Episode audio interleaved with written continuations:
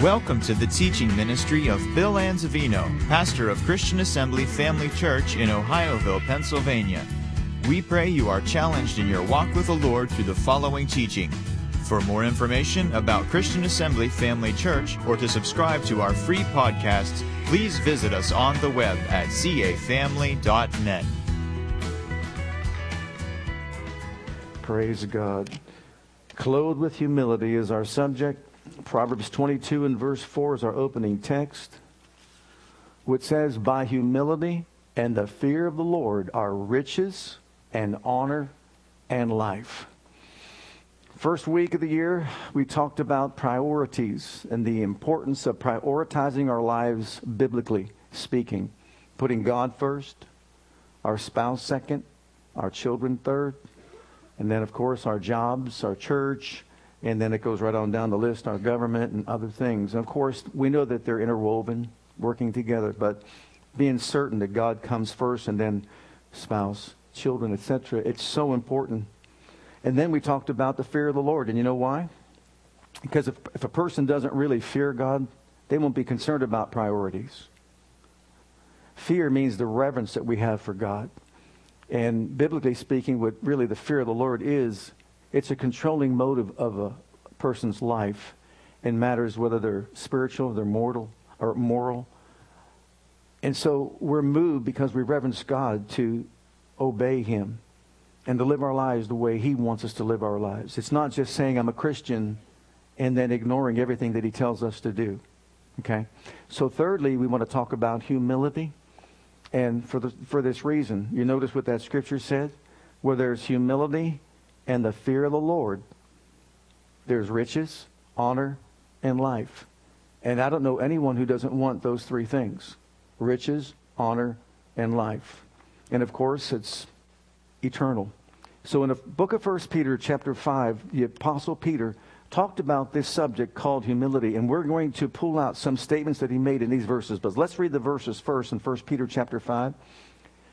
Likewise, you younger, submit yourselves unto the elder. Yea, all of you be subject one to another. And now notice, be clothed with humility. For God, he tells why. For God resisteth the proud and giveth grace to the humble. Humble yourselves, therefore, under the mighty hand of God, that he may exalt you in due time, casting all your care upon him, for he careth for you. Be sober, be vigilant, because your adversary, the devil, as a roaring lion, walks about, seeking whom he may devour. Whom resist steadfast in the faith, knowing that the same afflictions are accomplished in your brethren that are in the world. We want to pull out some statements here made by Peter. Number one, be clothed with humility. We are to clothe ourselves with humility. You know, when I went into my closet this morning, it was a decision I had to make whether I was going to wear the black suit or the blue suit. So I made a decision to wear the black one. I clothed myself with the black suit. That simple. Clothing ourselves with humility is our responsibility. We can be clothed with pride or we can be clothed with humility. It's not something that we automatically have just because we've been saved, just because we've been spirit filled, just because we're a minister, or just because we're a musician or a singer. Uh, it doesn't matter what our status is, what our position is. Humility is something that we choose to clothe ourselves with. We must make that decision for ourselves, and he gives us a very powerful reason. Look at point number two. He says, Because God resisteth the proud. Now, you know as well as I do, there's a lot of resistance when it comes to our Christian faith, is there not?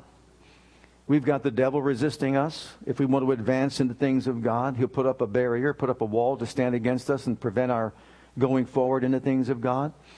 We've got the world that's out there. You surround yourself in the world, you don't realize what it's like when you're in a protected environment and all those forces are not coming against you. But you get out there into an unprotected environment and you see how other people are. That's why when we send our youth off to college, we want to let them know that you're going to be in a different environment.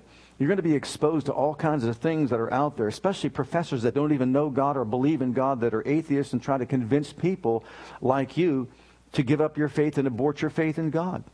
So you've got the devil against you. You've got the world resisting you. You know, we have the flesh. The flesh. Did you ever notice how your flesh wants to resist you moving forward in the things of God? Just try a time of fasting and prayer. And your flesh rebels immediately before you ever begin. And then what about our emotional reasonings and feelings? How they resist us from advancing and going forward in the things of God. Well, if we got all these things resisting us, do we want to really add God to that list? God resists the proud, but he gives grace to the humble. Let me give an example when it comes to our emotional feelings resisting us. Look in Matthew's Gospel, chapter 5, and verses 11 and 12. Blessed are you when men shall revile you and persecute you, and say all manner of evil against you falsely for my sake.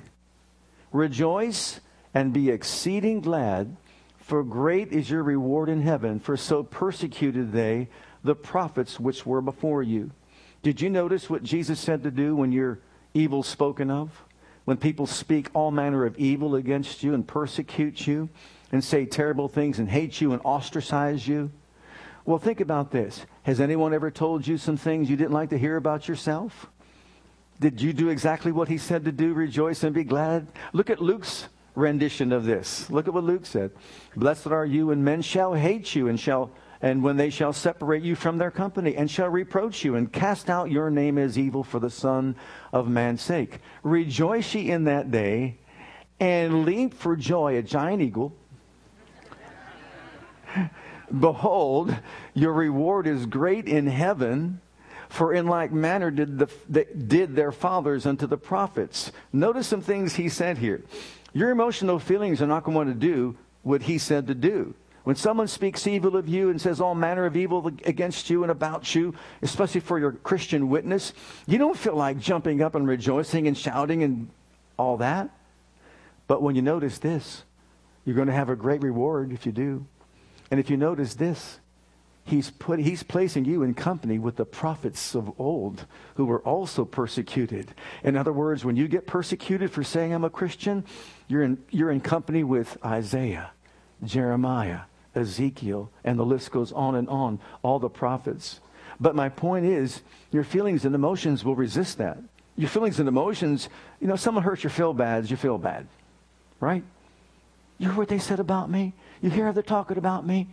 Can you believe that? He said, Rejoice and jump for joy if you need to, because you're being persecuted for his name's sake and you're going to have a great reward.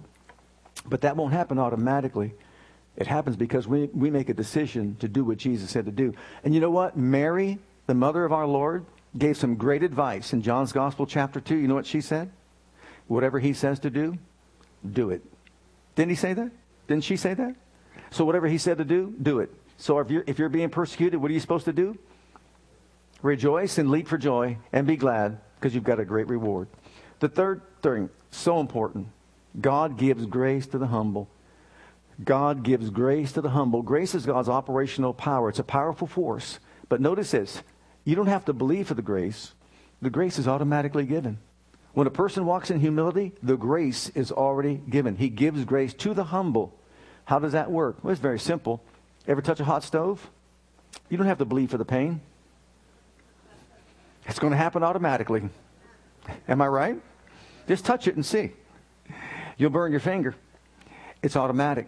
When you walk in humility, you walk humbly before the Lord, grace will meet you, praise God, and operational power of God will be in manifestation in your life. Next one, He will exalt you in due time. He will exalt you. He will lift you up above the circumstances that you're encountering in due time. It may not be instant, but it will take place in due time. He will raise you up, He will lift you up, He will promote you, He will exalt you in that situation. Praise God. And Olivia, God is exalting you and lifting you up because you humbled yourself before Him and said, You know what? I don't want what I want. I want what you want, Lord. And did He not lift you up? Did He not raise you up? Aren't you in a higher place and plane right now? Because God is faithful to His word and He'll do it. So, with the right hand of His righteousness, He will uphold you and uplift you if we humble ourselves. Notice the next statement for he careth for you. He cares for you. Did you know that casting your care upon the Lord is an expression of humility before God? Because what you're doing is you're saying this I can't carry the burden. If I carry the burden, then I'm depending on myself. My dependency is on myself. But if I say, Lord, you're bigger than I am, you're stronger than I am, you're greater than I am, I'm casting the whole of this care, this concern, this worry, all anxieties upon you. I believe we can deal with stress a whole lot better if we just realize our need to humble ourselves before God and say, Why am I worried? Am I trusting in myself? If I'm trusting in myself, guess what? That's pride. That means I can do it. I think I can actually do it, but I'm not going to trust in myself. Some trust in chariots and some trust in horses, but I will remember the name of the Lord my God. They are brought down and fallen, but I'm arisen and stand uprightly. Why? Because I'm not trusting in myself. I cast the whole of my care upon the Lord because he cares for me. Then look at the next one because it, it just goes, flows right into it. Number six, be sober and resist the devil. He said to be sober and resist the devil. Sometimes we don't put this all together to find out exactly what he's saying. He's talking about pride here. You realize that. He's talking about pride. We have to be sober, be vigilant, be aware. Know the fact that pride is what caused Lucifer to fall. And pride is what we've got to resist. Pride is what we got to stand against. Because if we don't stand against pride, then we're going to get arrogant before God and think that we can do it on our own. But now notice in the book of Isaiah, chapter 14, and we'll see here, pride brought down Lucifer, who had a high place and position before the throne of God. How art thou fallen from heaven, O Lucifer, son of the morning? How art thou cut down to the ground, which didst weaken the nations? Well, how'd that happen? For you have said in your heart, I will ascend into heaven. I will exalt my throne above the stars of God. I will sit also upon the mount of the congregation in the sides of the north. I will ascend above the heights of the clouds and I will be like the Most High. In other words, I'm going to take control of my own life. I'm not, I'm not content with where I'm at.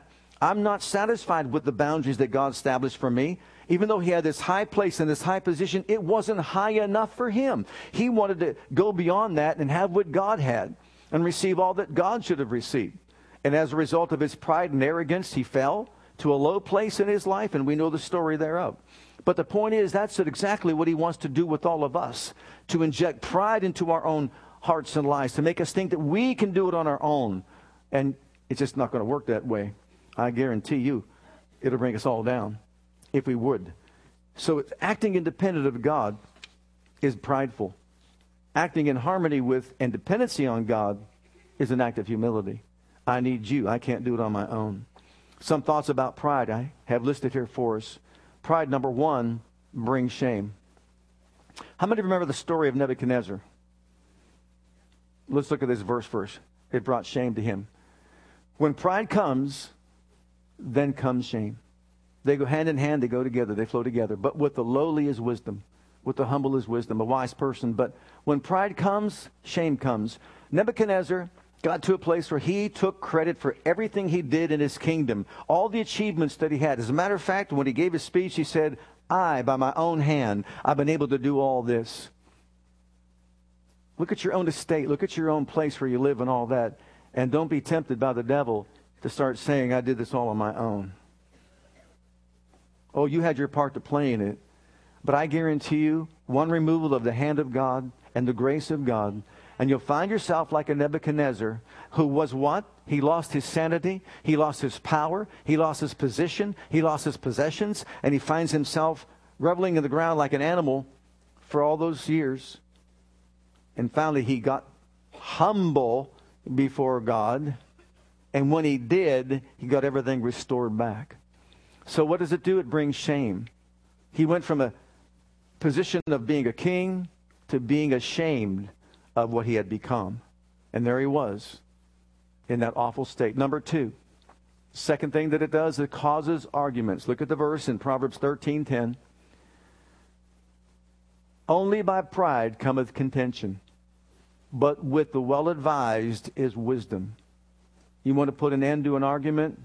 Got to get rid of the pride. Someone has to take the position of being humble. And so, you know, whether I'm right or whether I'm wrong, I know the scripture says that I am not to be contentious. Because where there's strife, there's every evil work. And Satan will take you captive at his will. So it's important to humble ourselves and say, you know what? I'll be the one to take the higher road. I'll take responsibility for whatever. But I'm not going to let pride destroy my life, destroy my family, destroy my marriage, destroy my church. I'm not going to get caught up in all that to have arguments, you know, whether it's in a marital relationship. I'm just going to be humble, praise God, and let God have his way. Number three, it destroys relationships. It destroys. Notice the word destroy and look at the verse. Proverbs 16, 18. Pride, we know it. Pride goeth before what? Destruction. So, in other words, pride destroys, and a haughty spirit before a fall. So, pride goes before destruction. Remember what Hosea 4 6 says? My people are destroyed for what? Lack of knowledge. But did you also know that pride destroys? It can also destroy uh, relationships and families. If you go back to Adam and Eve, you find out they had a beautiful relationship with God. But that relationship was destroyed because they were not content with where they were at. They were once again tempted by the enemy to have the same mindset and philosophy that he held true to, that they wanted to go beyond where they were. Eve wanted to go beyond where she was. And she saw the tree, she saw the temptation of the knowledge of good and evil. She wanted to know more, to have more, to experience more. She didn't believe that apparently that God uh, knew enough to put her in a place or a position where that was the boundary that she was to live in. So she goes to step beyond that, thinking that there's something more out there. And what happens? She destroyed the most important relationship that she had on the planet, the one she had with the living God. So pride is destructive, it will destroy. The next one, it'll bring us down. Look at the last one.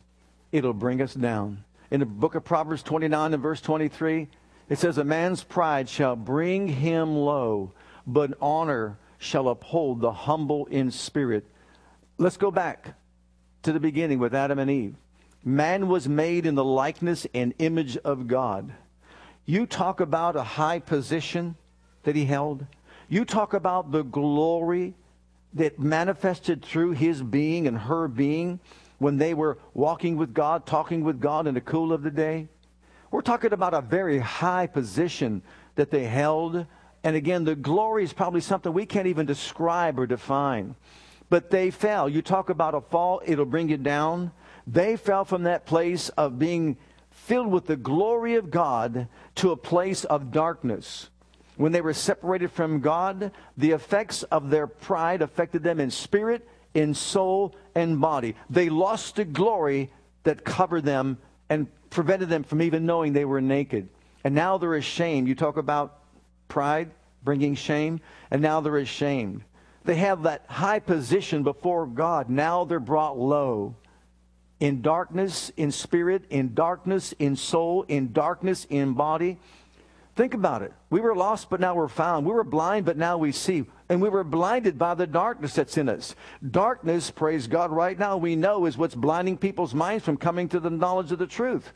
And that's why we're missionaries of light and of life to let people know that Christ saves, heals, delivers, and sets free. And we need to have a relationship with God through Jesus Christ. So pride will bring a person down, put, bring a person low. If we want to be exalted, praise God, then we've got to understand humility. A person that's prideful won't want to change the way they think and the way they live. You know, I remember when I first got saved and I got involved in what is called the faith ministry, and I was being taught the principles of faith and how to live by faith and walk by faith. And it just blessed my heart. I began to see miracle after miracle take place. I mean, tremendous miracles that took place that spared lives and just, just tremendous miracles. And getting together with other individuals that were in the ministry as well, some many older in, in, in ministry, some 30 years in ministry, and I was just in the ministry, maybe the first year of my ministry. You know, and I would just talk and share a few things. Oh, you would think that I was the devil himself. I had reason to shout, shout and jump and rejoice and be glad because I got persecuted like you wouldn't believe. You know why? Oh, you come from that ministry. Oh, you come from that faith camp. And I'm telling you, I said, well, what do you know about? I didn't even know that there was that attitude out there when I first came. I was just so innocent. I didn't know. I thought everybody believed the same way. I thought everybody was reading the same Bible I was reading, but apparently they weren't. I read somewhere in the Bible what it says Jesus said that if you speak to that mountain, it'll go, it'll obey you, and nothing will be impossible to you. Did you ever read that? In, in Matthew 17, 20, when he said that? In other words, he said, Here's a way that all things will be possible to you. You speak to that mountain, that mountain will obey you, nothing will be impossible to you. But you got to believe in your heart that what you say with your mouth will come to pass. And they, they would look at me and just say, Oh, you're one of those. And they tagged you as a cult leader because you preached that, because you teach. I said, I didn't teach that, Jesus did. Well, what about that fellow that you're talking about where you went to school at? I said, You mean Kenneth Hagin? Oh, yeah, I mean Kenneth Hagin. What about that? I said, Well, what about it? He said, Well, he's a heretic. I said, Well, have you ever read any of his books? Uh, no. I said, Where did you get that from then? Uh, so and so told me. I said, Really? Where'd so and so get it from? See, pride will prevent a person from even speaking to their mountain. Pride will prevent a person from even changing the way they believe and the way they think. Even when you lay it out there on the line, they can actually see it. You realize that? They're not going to change. I've been preaching this message of faith for 39 years here. And you know what? I do see a, pe- a lot of people that have changed ever since then. I, I went from the lunatic, this, I guess, young whippersnapper to where how long you been ministering? 39 years. You see, you've got a track record that's a proven track record, then maybe they'll listen to you a little bit, but I don't know. But it doesn't matter to me. But what I'm saying is when people get caught up in pride, they won't even change the way they think, even if it's for their own good, to their own detriment. I'm not going to change. This is the way I think. This is the way I believe. Well, okay. That's, uh, that's up to you. All right. Matthew 18. Jesus teaches on humility and the importance of humility. And he describes it, he defines it basically, and it's very simple. Look at what he says. At the same time came the disciples to Jesus, saying, Who is the greatest in the kingdom of heaven? Everybody say greatest. Is that your aspiration? To be the greatest? Is there something wrong with that? There shouldn't be. Jesus said, Who's the greatest? Okay, let's see. Who's the greatest, Lord? Jesus called a little child unto him and set him in the midst of them, and said, Verily I say unto you, except you be converted and become as a little as little children, you shall not inherit the kingdom of heaven. Whosoever therefore shall what? Shall what? Humble himself as this little child. The same as the greatest in the kingdom of heaven. Well, what great thing did this child do to define humility? Was there something great that he did that Jesus singled him out or called him up front to define humility? Did he have some kind of a track record or something like that? I don't think it had anything to do with any of that. You know what I believe it had to do with? Jesus said in the crowd, Is there someone that's a child here? Is there a, maybe someone that's 10 years old or under here? Come here. Come here. And the child got up, walked up to the front, and stood right by Jesus. Guess what he did? He demonstrated humility. He subjected or submitted himself to the, you say, the request of Jesus, and he just came and obeyed. So, what Jesus is saying, there are superiors that are going to give you an order, make a request, throw it out to you. This is what I want you to do. Either we're going to obey it or not obey it. One who is humble, who is the greatest, to one says, Is this what Jesus said to do? If that's what he said to do, then I'm going to do it. If he said not to do it, then I'm not going to do it. In other words, I am humbly submitting myself to the requests of my Lord as revealed to me in Scripture, which demonstrates humility. Look in Matthew's Gospel, uh, chapter 23. Now, notice there's a reward for this. Call no man your father on the earth, for one is your Father which is in heaven. Neither be ye called masters, for one is your master, even Christ. But he is, that is greatest among you shall be your slave master? Your what? Oh. And whosoever shall exalt himself shall be abased, and he that shall humble himself shall be exalted. So once again, what does Jesus reveal to us? In the house of the humble, we have riches, honor, life, and now greatness. Greatness. And someone who is of a heart of humility will be a servant to serve all. So we can define humility as having a thought and attitude toward ourselves that says, I'm here to serve. See, servanthood is a part of humility. And God wants me to serve Him in some capacity, some way or another. The main way is by living our lives according to His ways and His will. Look in Philippians chapter 2 because we have our classic, perfect example of the definition of humility. Let this mind, notice it's talking about a mindset, be in you, which was also in Christ Jesus, who being in the form of God thought it not robbery to be equal with God, but made himself of no reputation, took upon him the form of a servant, and was made in the likeness of men. And being found in fashion as a man, he humbled himself and became obedient unto death, even the death of the cross. So, what did he do? What was his part? Humble himself, become a man, take on the role of a servant, and be obedient. That was his part to play in humbling himself.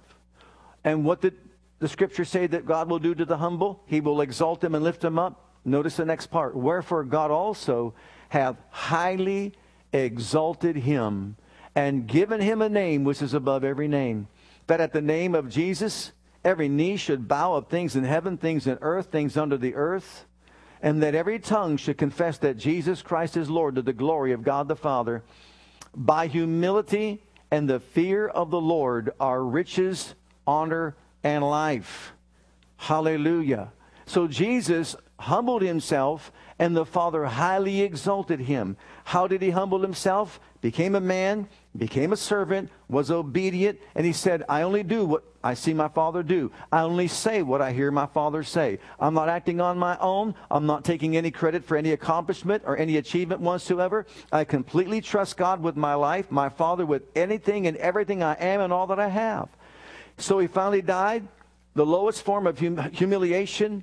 He became sin for us. He took upon himself the wrath of God, entered the bowels of the earth where he suffered the wrath of God, but God raised him up from the lowest to the highest position in the universe.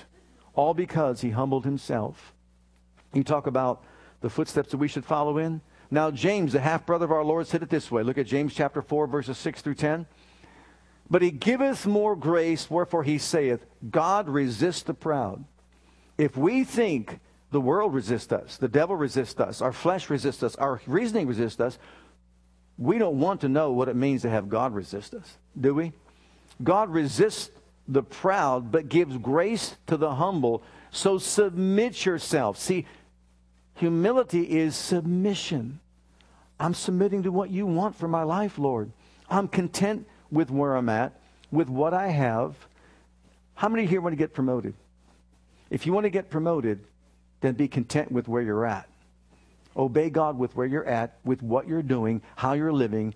Are you serving? Are you walking with God? You position yourself to be highly exalted and promoted by the hand of God.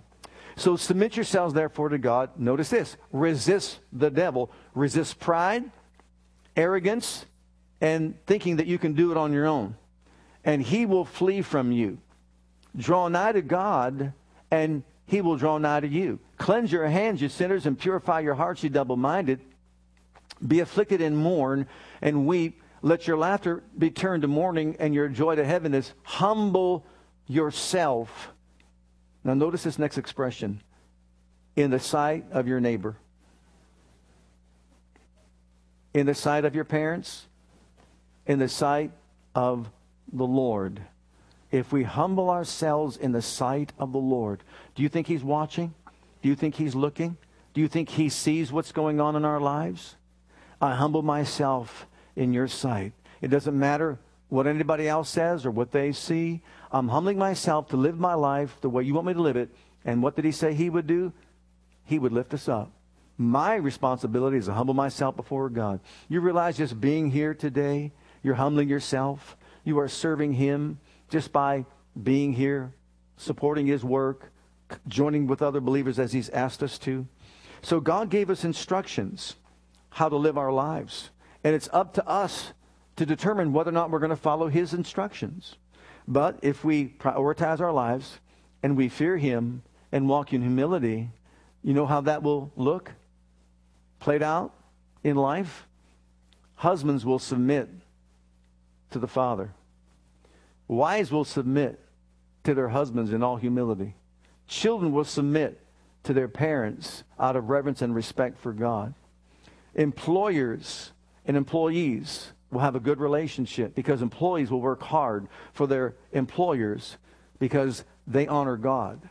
And he said, don't do it with eye service when your boss is watching you. You do it knowing that the greatest boss of all is watching you and you're working for him, not just for this guy on the earth. It'll change us from the inside out. It will set us on the path of promotion where God then will take our lives and lift us up to a higher place. Why? Because we're walking in the fear of God and humility. Now, without humility, we're not going to be able to walk in love as He loved us. We're not going to be able to forgive as he forgave us. We're not going to be able to serve as he forgave us. Uh, we're not going to be able to serve as he served us, as Jesus served us. It takes someone with humility that says, you know what? I need to do it God's way. I need to live God's way. God can't make us and won't make us do what we don't want to do. Amen. He couldn't make you come here today. You came on your own. He can't make you forgive someone. You've got to forgive on your own and humble yourself. Has someone wronged you? Has someone spoken something that you didn't like to hear recently? If that's happened and you're harboring something in your heart, don't be fooled by the devil. As a matter of fact, you should be considering it an honor and a privilege to play out your faith and just say, you know what? It doesn't matter. As far as I'm concerned, I'm going to forgive as I was forgiven. Remember the Matthew 18 principle where Jesus talked about forgiving the person this great debt? That you were forgiven the great debt. You should forgive the lesser debt. Well, in uh, this one Bible that I have, I believe it's right here. I looked at the margin because it says that he was forgiven this great debt. And that great debt, if it was in silver, it says, was $58,800,000. And he was forgiven that great debt. But this fella owed him $44. He was forgiven 58 million. He was owed 44. He was debt free. He demands this man who owes him $44 pay up or go to prison. And the Lord said, if that's your attitude, if that's the way you're going to be, then you know what? Take him and turn him over to the tormentors until he pays his full debt, the $58 million. What a lesson we can learn from that. Has someone wronged you in any way? What are we told to do? Forgive as we've been forgiven. Don't even be tempted to hold a grudge. Don't even be tempted to say, I'm not going to even interact with that person anymore. As a matter of fact, if he tells you not to give to someone, you know, you might want to give to someone and and maybe uh, for some reason you say, I'll, I'll never give to that person, but the Lord says to give, and the devil comes along and says, Don't you dare give, double it. And say, Devil, you say that one more time, I'll triple it. You silence him in a heartbeat. Forgive as you've been forgiven. This is called humility. When we recognize what we've been forgiven, when we recognize how much God has invested in our lives, when we recognize how valuable some other person is, and maybe that person might rub you the wrong way, but that person, Jesus shed his blood for that person and wants to probably use you to get to that person and show that person the right way. So because you love them, you forgive them, and you serve, you're a servant, you have a servant's heart, you're humbling yourself before God, He will exalt you in due season. He will promote you, praise God, and give you much more than you can do for yourself. Okay, once again, in that Proverbs 22 and verse 4 that it said, by humility and the fear of the Lord are riches, honor, and life. And notice this, we added to it what? Jesus said, You'll be the greatest. Didn't he say you'll be the greatest? Those that serve and those that are humble. Okay? If those aren't evident in some person's life, there are those that are out there that say, Well, it must be a lack of faith, that you're lacking faith. You know, you're not making the right confessions. I want us all to hear this, myself included. Making the right confession does not override disobedience or pride. You can confess, I can confess all I want, but if I'm harboring in my heart pride and arrogance, my confession is meaningless. It's falling upon deaf ears. You realize that? It's up to us to recognize our need to be humble before God. Get rid of the pride and arrogance. If you recall the story of Naaman the leper, how Naaman the leper was a man, you know, so dignified and prestigious as far as he was concerned. You know, he's way up there as far as he is concerned. Everybody else is way down here because of his position. And he is told to go on down where he can get healed of his leprosy. And when he gets to Elisha, uh, what does he what does he do? He gets in a tirade because he's so upset because the prophet didn't come out and greet him like he should. Two dignitaries meeting together, people that are way up there above everybody else. And what does Elisha do? Sends out his servant. And he comes out and says, just go dip in the river seven times and you'll come out clean. He didn't like that. It had to be his way. I thought that you would just come out, we'd greet, Fox News would be there, CNN would be there, all the you know networks would be there, and then um, you know they probably do a nice film. We'd sit down and talk together and all that. Maybe you lift up your hands, call upon your God, and everybody watch a miracle take place right here. That's how I thought it would be.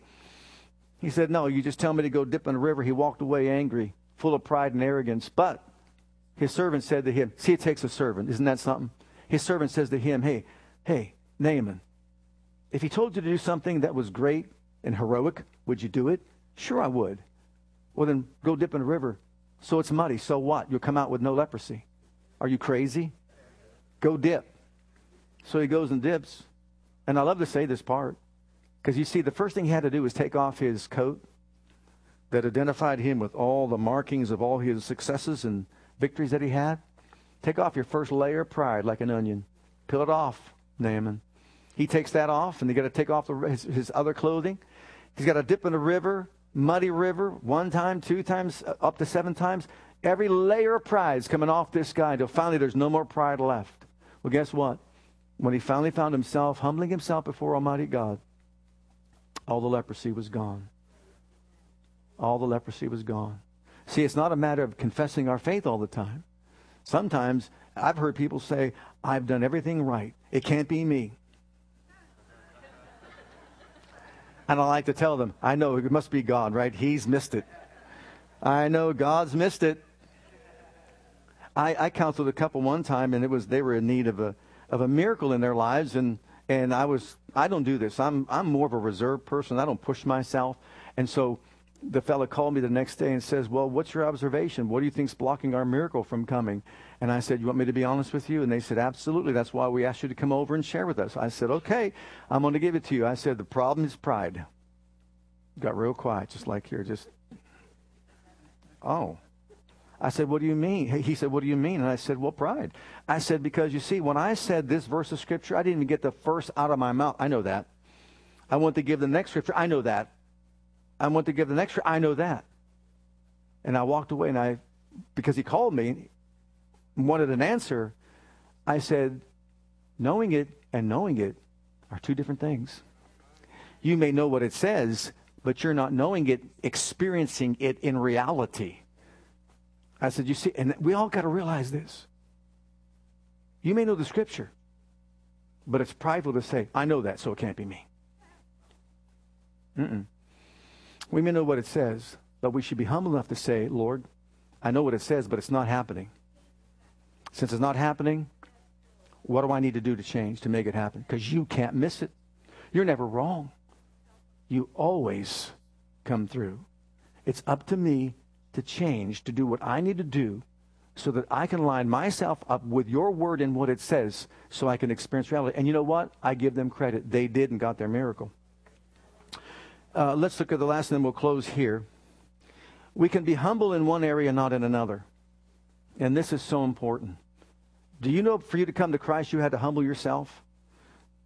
When I came to Christ after being 24 years in a church that was never, I was never taught about being born again, I had to humble myself and admit, I had to admit that I didn't know you must be born again. I wanted to go to heaven, but I was never told how to get to heaven. I had to leave everything behind and just say, This is what God said. Jesus said you must be born again. I exalted His word above everything else, and I got born again that way. But then, secondly, to get filled with the Holy Ghost. To get filled with the Holy Ghost, even today, many people, they're too dignified, you know, and they, they don't want to speak with other tongues and get the fullness of the Spirit. Let me tell you something right now. I'm not telling you that you should be filled with the Holy Ghost. Jesus said you should be filled with the Holy Ghost. Jesus said to his disciples, You go and tarry, wait till, you, till the day of Pentecost when the power comes from on high, and don't do anything until you're empowered by the Spirit. They didn't know what to expect. They went and got filled with the Holy Ghost. Mary, the mother of Jesus, was there as well. Mary, mother of Jesus, was a Pentecostal. She was on the day of Pentecost. She got filled with the Holy Ghost. She spoke with other tongues as the Spirit of God gave utterance. And you know what? That's not preached. Why isn't it preached? The first Italians, the first Italians were Pentecostals. Read it, Acts chapter 10. Cornelius, he was the leader of the Italian band. There's always a leader. He was the godfather of the Italian band. Think about it. He was the godfather of the Italian band, and they all got filled with the Holy Ghost. So the Jewish camp got filled with the Holy Ghost, the Gentile camp, all that was the hand of God at work. That wasn't the work of man because they didn't even know that they could or that they should. But what does it take to get filled with the Holy Ghost? Humility. Humble yourself before the mighty hand of God. And what will He do? Lift you up and fill you with the Holy Ghost and power. And the list goes on and on, whether it's healing or anything else. And to become a servant. And you know what? We want to stress this. You know why? Because every child of God should be a servant. We should serve Christ, to serve God some way, somehow. Being participating in a church, in a missionary outreach work, whether you're doing music and music ministry, teaching, etc., etc., etc. Every one of us should be serving the Lord some way, somehow. Can you say amen? But you know what I love about God? The choice is ours. We have to make that decision. It's up to us to make the right choice, to say, okay, I want to serve you. So the path to greatness is paved with what? Humility and the fear of God. So we've got to decide. And there's no condemnation. It's just truth. Amen?